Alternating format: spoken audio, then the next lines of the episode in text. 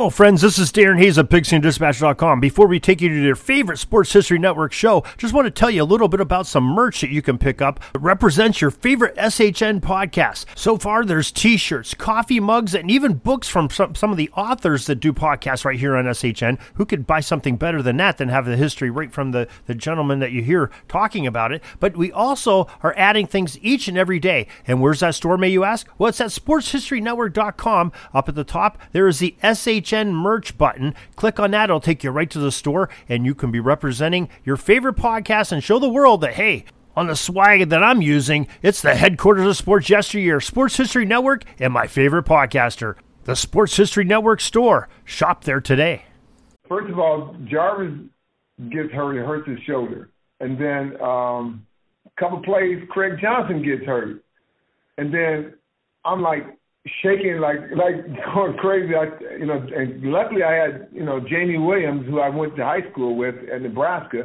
He was on the team. I said, Jamie, Jamie, fire me up, man, get me going, get me going. I, I, I'm going to be going in. I'm the last running back left. You know, ran for 176 yards, scored two or three touchdowns. I was the MVP of the um, Player of the Week. Yep, that's where that's where the coaches start. They believe in me like this guy can do this. And that's why I play, start playing more. You know, that's when I, you know, I mean, when I took over that whole second half, you know, they, they, that's when they knew that I could, I could, I could play this game.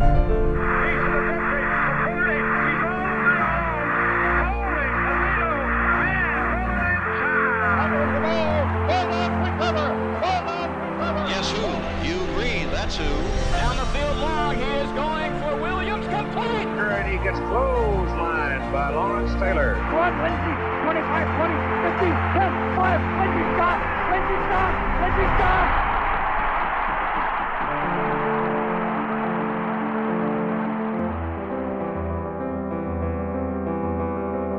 Welcome to Hidden Yardage. I'm your host, Joe Moore. This podcast is a journey back to the 1980 college football season through the memories of those that played, coached, and covered it. New episodes released each week will carry listeners through that season, one week at a time. For more information, please visit the website at www.hiddenyardagepodcast.com. If this is your first time listening, you may want to go back and start with episode 1. This is episode 8 Pluck and Grit. In 1846, the United States went to war with Mexico. The conflict was a boom to the penny press newspapers in the major cities of the day, as the public could not seem to get enough coverage of the conflict. Correspondents filed stories, and soldiers wrote letters that were transmitted by telegraph or mail carrier from the battlefront to the newspaper offices where they could be printed and sold to anxious readers. A group of newspapers in New York City was spending a great deal of money to try and scoop one another and capture a larger share of the market. Not long after the war broke out, these five papers decided to band together and fund a Pony Express route through Alabama to get news of the war north faster than the post office could carry it. The venture became known as the New York Associated Press and would forever change how Americans consumed their news. In time, the AP expanded to become a trusted authority that would brave any danger to bring news from around the globe to the folds of hometown newspapers. When General George Custer's troops were overcome in the Battle of the Little Bighorn, an AP reporter was among the casualties. Nearly 100 years after its founding, the AP put itself squarely in the middle of a less bloody but no less serious conflict the battle for college football's top team.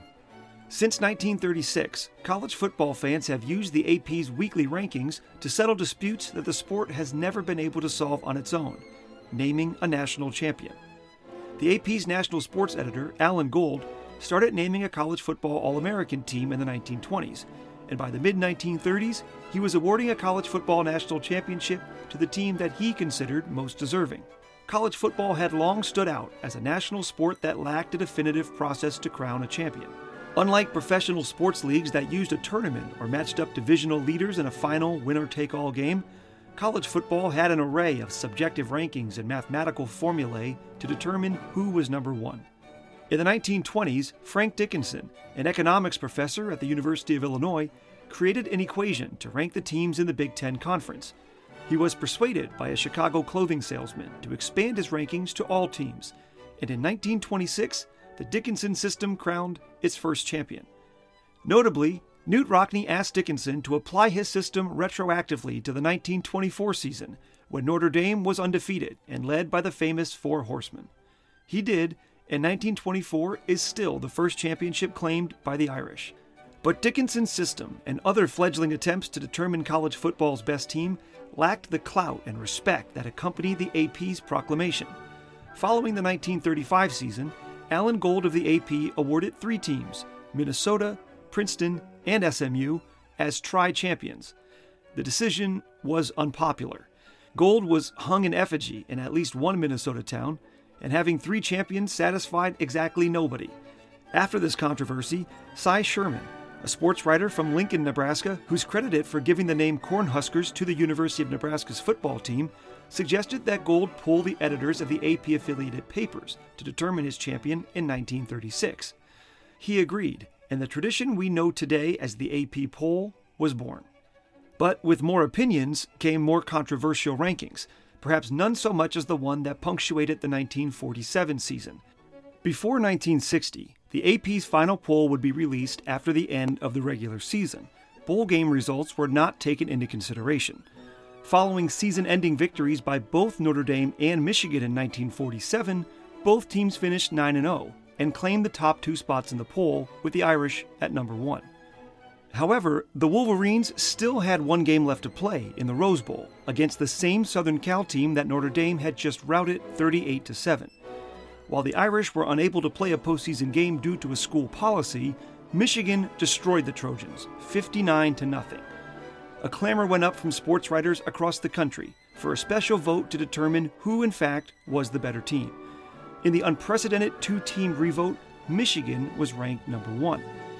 An anonymous polling of USC players revealed that they believed Notre Dame to be the better team, but both the Irish and the Wolverines still claim 1947 as a national championship season. Halfway through 1980, there were few doubters as to whether or not the right team sat atop the rankings. It was Alabama at number one, just as it had been in 1978 and 1979. It had been more than four years since you could find a poll without Alabama's name in it. But at the other end of the rankings, down at number 20, was a school that was experiencing the thrill of seeing its name listed in the weekly AP poll for the first time in program history. The University of Southern Mississippi had been playing football since 1912, just two years after it was founded as a teachers' college in Hattiesburg, Mississippi.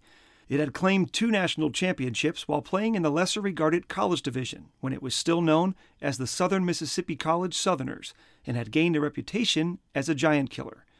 It twice upset Alabama in its post World War II glory years, and its 1972 squad, featuring Ray Guy, the greatest punter in history, knocked off fourth ranked Ole Miss.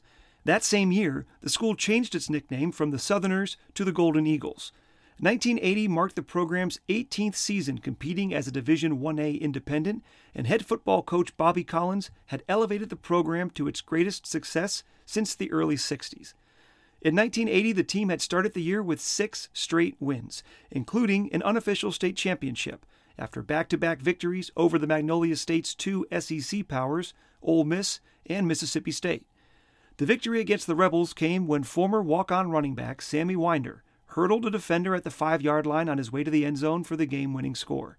It's a play still remembered around Hattiesburg simply as the leap. The perfect start to the season had earned the school its first ever ranking at the 20th and final spot in the weekly poll. To welcome Southern Miss to the ranks of the, well, ranked, the next game on the schedule was on the road against a team that had spent six straight weeks at the top of the poll Alabama. Bear Bryant's Crimson Tide had won 50 straight games in Tuscaloosa and 27 in a row overall. Leading up to the game, the Southern Miss head coach expressed to reporters the sobering realization that his team, built on running the ball and featuring the nation's leading scorer at running back, would have to rely on the passing game to beat the stingy Tide defense. While he may have seemed overly deferential in public, privately, Coach Collins and his players thought they could shock Alabama and upend the college football world.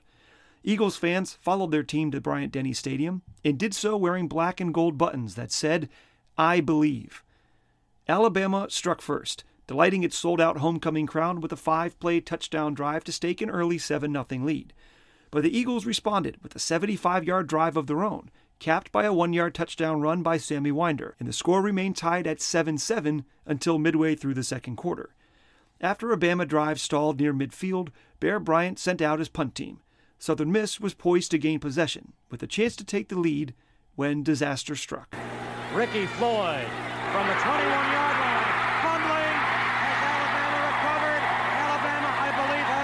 recovered? Near sideline. Alabama would take advantage of the turnover with a touchdown and then add another score before half to make it 21 7 at the end of two quarters. The second half would only get worse for Southern Miss. Another Floyd fumble would again result in an Alabama touchdown, and when the final gun sounded, the Tide had gotten its 28th straight win and humbled the upstart Eagles 42 7. After the game, Bryant would praise the Southern Miss players for their talent and effort, particularly their dual threat sophomore quarterback, Reggie Collier. The Eagles finished the 1980 season with nine wins and captured the school's first ever bowl victory. The next year, Southern Miss was again led by Bobby Collins and enjoyed a successful season that included a 13 13 tie against Alabama and a top 10 Heisman finish for Reggie Collier, who became the first quarterback in Division I football history to rush and pass for 1,000 yards in the same season. But in 1982, Collier and the Eagles would again return to Tuscaloosa, this time upsetting Alabama 38 to 29 to snap the Tide's 56 game home winning streak. It was Bear Bryant's final loss of his career in his last game ever in Tuscaloosa. But Coach Collins would not be on the sidelines for that historic moment. He had left Hattiesburg after 1981 to take over as head coach at SMU.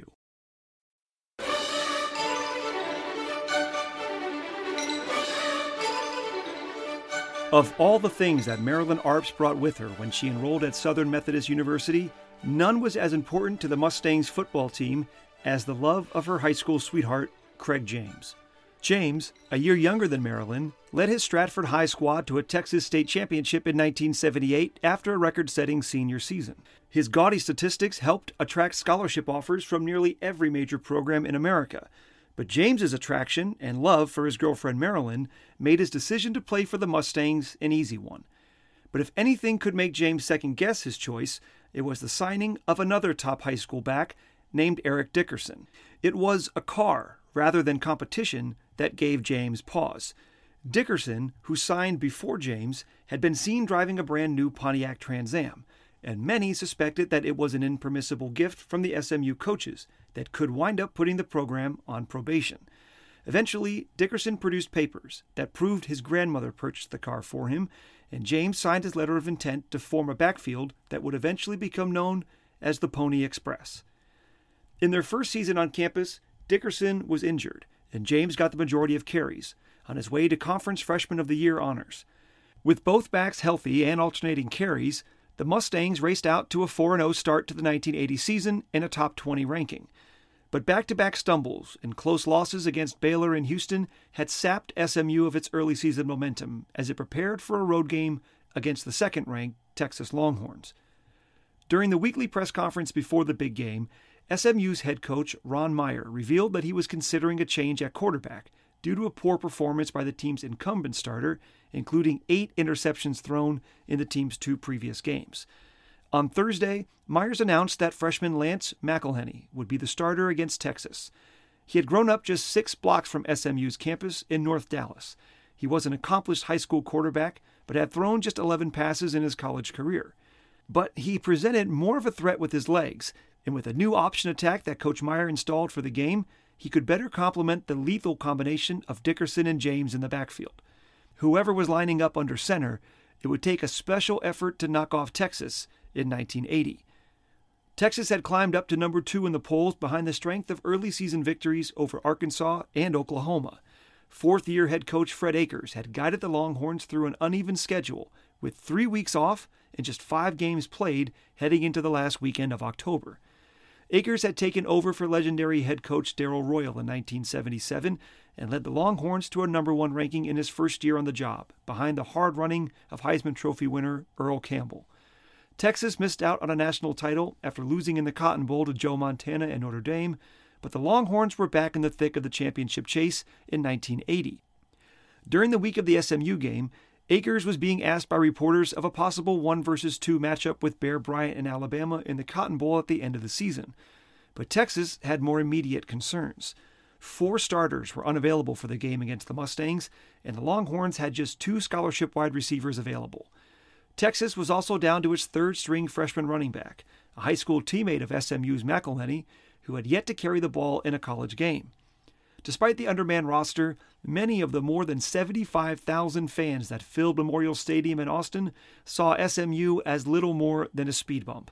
The Mustangs had a reputation as an underperforming collection of individual talent, and when the game kicked off at 1 p.m., the Longhorns were expected to notch their 14th straight win over their conference rivals from Dallas. SMU took the opening kickoff and used a conservative attack of straight ahead running to bleed almost seven minutes off the clock. The 14 play drive covered 58 yards, but ended with a missed field goal attempt from 39 yards away. The Longhorns' barefooted kicker, John Goodson, provided all the scoring for his team in the first half, converting on both of his field goal attempts to give Texas a 6 3 halftime lead. SMU was unable to take advantage of an early fumble recovery and consistently good starting field position, missing two field goals and refusing to take any chances with its freshman quarterback. Despite trailing by three on the scoreboard, SMU was controlling the line of scrimmage and bottling up the normally potent Longhorn ground attack. But Coach Akers would have to loosen up the reins on his freshman signal caller in the second half and let the Pony Express run wild. After sharing a sideline for eight years, head coaches Johnny Majors and Jackie Sherrill found themselves on opposite sides of the field when the Pitt Panthers traveled to Knoxville to play the Tennessee Volunteers. First at Iowa State and then at Pittsburgh, Sherrill was an assistant under Majors before the Tennessee native returned to coach his alma mater for the 1977 season. Both men deny that there was any contempt between them, even though they once had to be separated from each other at a Cyclones basketball game. The rumor of their feud stemmed from the events surrounding Major's decision to leave Pitt to take the Tennessee job. Majors announced the move after the regular season, but before his top ranked Panthers played in the Sugar Bowl, and Sherrill had been named the successor. The story goes that Pitt insisted that Sherrill, who spent the 1976 season coaching at Washington State, be on the sidelines for Pitt's January 1st bowl game, and Majors was not pleased at the idea of his protege's presence. More grumbling surrounded each coach refusing to allow the other access to game films, and Majors taking of Pittsburgh recruiting files with him when he left for Knoxville. Their war, imagined or not, would be carried out by proxy at Neyland Stadium as Tennessee's brutal 1980 schedule continued. The Vols had opened the year with games against Georgia and USC, both squads currently ranked in the top eight. Then, after scoring an upset against 18th ranked Auburn, they were hosting 12th ranked Pittsburgh one week after getting thumped by number one Alabama. The young Vols team had talent, but were sitting at an even 3 and 3 on the season. Pittsburgh had taken out its frustrations after a road loss at Florida State by pummeling its rival West Virginia a week earlier. But their victory had come at a cost. Super sophomore quarterback Dan Marino had injured his knee, and backup Ricky Trocano, who had lost his job to Marino the year before and had been converted to the team's starting free safety before the 1980 season, was back under center. Trocano was playing this game with an extra chip on his shoulder after Majors opted not to offer him a scholarship and signed current Tennessee starter Jeff Olszewski instead. The Panthers were a team on a mission. They'd crashed out of the top 10 after their loss to Florida State, then slipped another spot despite crushing West Virginia by 28 points.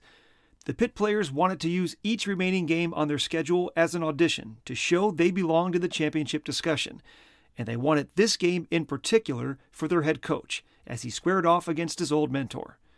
But it wasn't just Sherrill's players that were committed to beating Majors and the Volunteers. The Pitt coach had everybody on his staff looking for advantages. When we did our summer reports, I always asked the coaches, you know, because most places break down the film and just do personnel X's and O's. And, and I always ask our coaches, give me uh, things other than X's and O's and, and personnel that's going to help us win the game.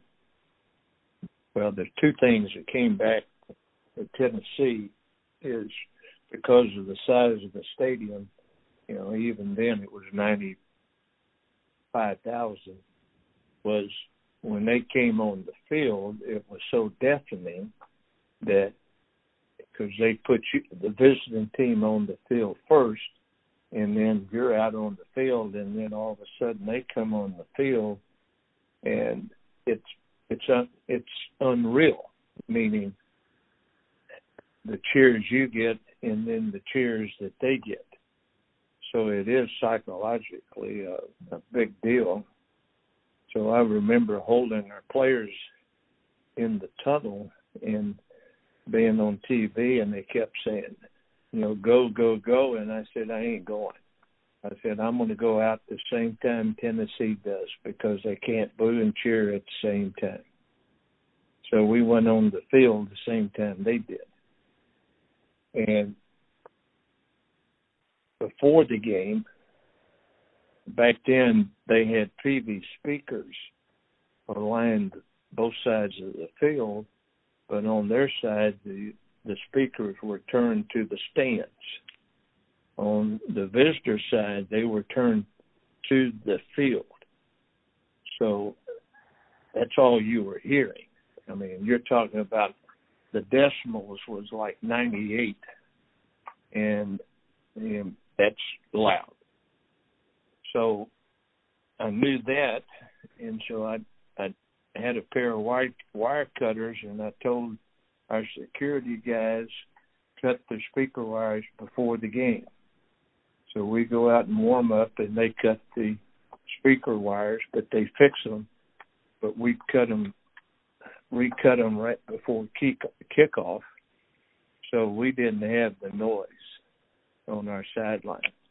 Years later, when I was at Mississippi State in 1991, we go play Tennessee in Neyland Stadium, and I'm out in pregame warm up, and all of a sudden this guy comes up and pulls my shirt, and I turn around and he points at me and he says, "You're not cutting my speaker wires today." And I said, "I don't know what you're talking about." When the game did begin, Pitt seemed to be its own worst enemy. Its first drive ended with a Willie Collier fumble, one of four fumbles lost by the Panthers on the day. Its second drive was short circuited by a dropped pass.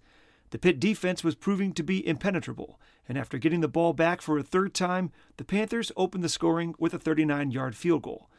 On the ensuing kickoff, Tennessee wide receiver Willie Gault lined up near his own goal line.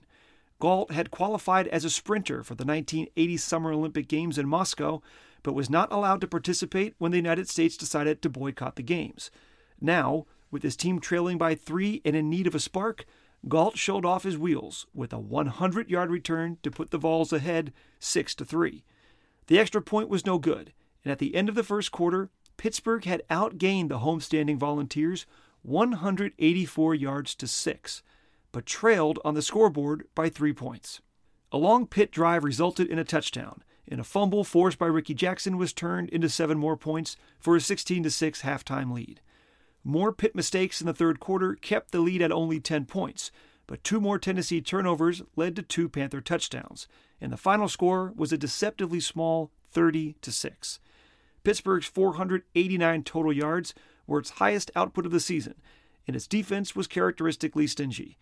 Hugh Green and company shut out the Volunteers' offense and foiled all of Coach Major's attempts to use misdirection to confuse and expose it. As for the feud between Sherrill and Majors, it appeared to be much ado about nothing. The two field generals had dinner together on Friday night, and their daughters visited one another over the weekend. Pittsburgh was showing no signs of slowing down, despite the loss of its starting quarterback. But were there enough games left in the season for the Panthers to prove they deserved a shot at a second national championship in five years? As for Tennessee, it would finish 5 and 7. Johnny Majors would capture two SEC titles in his 16 years as head coach in Knoxville before being forced to resign in 1992. He returned to Pittsburgh to try and restore the Panthers to their former glory, but went just 12 and 32 in four seasons before retiring from head coaching for good after the 1996 campaign. Back in Austin, Texas, the third quarter wore on, with the second ranked Longhorns looking uninspired and clinging to a 6 3 lead over the SMU Mustangs. Texas could not get its vaunted ground game untracked, and a dismal punting performance meant the visitors were regularly in striking distance to tie or take the lead. But SMU was limited by a freshman quarterback playing for the first time. He would finish the game with just a single pass completion for a total of three yards, and his head coach seemed reluctant to take the training wheels off the option attack that would showcase the two headed monster of Craig James and Eric Dickerson in the backfield. With just over two minutes to go in the third quarter, SMU lined up for a third down play after straight ahead plunges into the line on both first and second down. McIlhenny took the snap and faked the handoff to his diving fullback. He sprinted to his right and came face to face with Texas defensive end Dewey Turner before flipping a perfectly timed pitch to his running back, Craig James. James covered the next 53 yards in a flash to score the first touchdown of the game and give SMU a 10 6 lead. The Mustangs added another field goal to stretch their lead to seven points before the fourth quarter began. With Texas's running game ineffective, the Longhorns quarterback dropped back to throw, but fired his third interception of the day. This one returned for a touchdown and a 20 6 SMU lead. The Longhorns swapped quarterbacks, and backup Rick McIvor drove his team down to the SMU three yard line, where it faced a third down in inches. The Texas coaches called for a sweep play that had scored a touchdown in each of their previous five games, but SMU knew it was coming and dropped the running back for a six yard loss. The fourth down pass attempt fell incomplete, and the Longhorns wouldn't threaten again. It was a methodical and complete victory for SMU, dropping Texas from the ranks of the unbeaten 20 to 6. James, who after the game said he felt like he had just won the Super Bowl, had his best game of the season with 146 yards on 19 carries. In total, Texas was outgained on the ground 283 yards to 90, and the Longhorns' paper thin receiving corps dropped 11 passes. For SMU, the upset felt like a turning point and marked the beginning of Mustang Mania. It would finish the 1980 season with eight wins and play in one of the most memorable bowl games ever against BYU in the Holiday Bowl. Following the season, the team was put on probation for recruiting violations. The Mustangs finished 1981 ranked in the top five and went undefeated in 1982 under their new head coach, Bobby Collins. The program would continue to win throughout the first half of the 1980s, but never escaped the scrutiny of the NCAA. Eventually, in February of 1987, following a series of investigations and penalties after increasingly serious violations, the NCAA canceled SMU's upcoming football season as part of what was referred to as the death penalty. For the Longhorns, the loss was the third in four weeks by the team holding the number two ranking, and the setback was the first of five for the Longhorns in their final seven games, as it would finish unranked after losing to North Carolina in the Bluebonnet Bowl. In 1981, the Longhorns would rebound to win 10 games, including handing SMU its only loss of the season, and would reach number one briefly before finishing the year ranked second. Week 8 of the 1980 college football season didn't have a single matchup between ranked teams, but it still delivered plenty of noteworthy scores. The Portland State Vikings and the all time leading passer in NCAA history, Neil Lomax, scored an eye popping 93 points, breaking its own record for most points in a game from the year before. The Vikings won the game by 86 points and covered the spread, but just barely. They were favored to win by 77. In East Lansing, Purdue's Mark Herrmann set the Division 1A record for most passing yards in a career by throwing for 340 yards in a win against Michigan State to keep his team in a first place tie in the Big Ten. Elsewhere, Penn State needed a late stop against West Virginia, while Oklahoma struggled with Iowa State before blowing the Cyclones away with three fourth quarter touchdowns. Around the country, fans were engaged in scoreboard watching as several contests went down to the wire. But nowhere was the scoreboard watching more impactful for a team and a public address announcer than in Fort Worth, Texas. The heavily favored Baylor Bears entered their road game against TCU tied with second ranked Texas for first place in the Southwest Conference. Led by linebacker Mike Singletary, Baylor was ranked 11th and attempting to start the season 7 0 for the first time in school history. In the third quarter, TCU, who was yet to win a game all year, trailed by just a single point and was driving for a go ahead score. To that point in the game, Baylor had played as if it were in a trance and appeared to be vulnerable to a shocking upset at the hands of the Horned Frogs. As the two teams huddled during a timeout, the stadium's longtime public address announcer, Bob Berry, reported to the crowd that the score in Austin had gone final, and SMU had knocked off previously unbeaten Texas. The knowledge that a victory would give them sole possession of first place in the conference seemed to be the wake up call Baylor was waiting for. the Bears corralled an interception on the very next play and went on to score two more touchdowns to preserve their perfect season. After the game, Singletary would admit that the announcement of the Texas score definitely got his team's attention. TCU's athletics director said after the game that he felt the public address announcer used extremely bad judgment to give the score at that time since it stimulated Baylor. He would go on to say, quote, There's no one to blame but the PA announcer. And then he fired him. Next week on Hidden Yardage, the story of the 1980 college football season. It's the week that changes everything. South Carolina wearing the white today. Rex Robinson in the red here. Will kick off for the Bulldogs, and we're underway. The two greatest runners in America, Herschel Walker and George Rogers, share the field when Georgia and South Carolina collide in Athens. Unbeaten and top ranked Alabama travels to Jackson, Mississippi to face the inventor of the wishbone offense and his Mississippi State Bulldogs. Undefeated North Carolina and its defense, led by Lawrence Taylor, puts its dream season on the line in Norman against the unstoppable Oklahoma Sooners, and second ranked UCLA hopes to avoid the number two jinx against Arizona and its backup quarterback in the desert. The Hidden Yardage podcast is researched, written, narrated, and produced by me, Joe Moore. If you enjoyed the episode, please rate and review wherever you listen to podcasts. For a list of everybody that appeared in this episode and special acknowledgments, visit the website at www.hiddenyardagepodcast.com. There you'll find a full transcript of every show, as well as schedules, stats, and standings from the 1980 season. Please email your questions and comments to me at joe at hiddenyardagepodcast.com. This podcast is made possible through Moonlight Magic Productions. Thank you for listening. Hey there, sports history fan. This is Arnie Chapman, aka the Football History Dude, and I hope that you enjoyed this recent episode presented by the Sports History Network and were able to learn some good old fashioned sports history knowledge nuggets. I started the Sports History Network back in 2020 with the mission to help podcasters find a community of like minded sports history nerds as well as helping aspiring podcasters to start their own shows. We have a little bit over 30 shows on the network right now covering all sorts of sports history. But as far as I'm concerned, we're just at the toothpick in the ocean moment, you know, that can't even figure it out because there's so much more coming. We wanted to create the ultimate headquarters for sports yesteryear, starting with Podcast Network and our website, but we're going to continue to move into other mediums as well. And here's the cool part because we want you to be part of our team. So if you're interested in starting your own podcast, or maybe being a guest on one of our shows, or who knows, maybe even writing an article for us over on the website. Seriously, all you gotta do is reach out to us on the contact page over at sportshistorynetwork.com.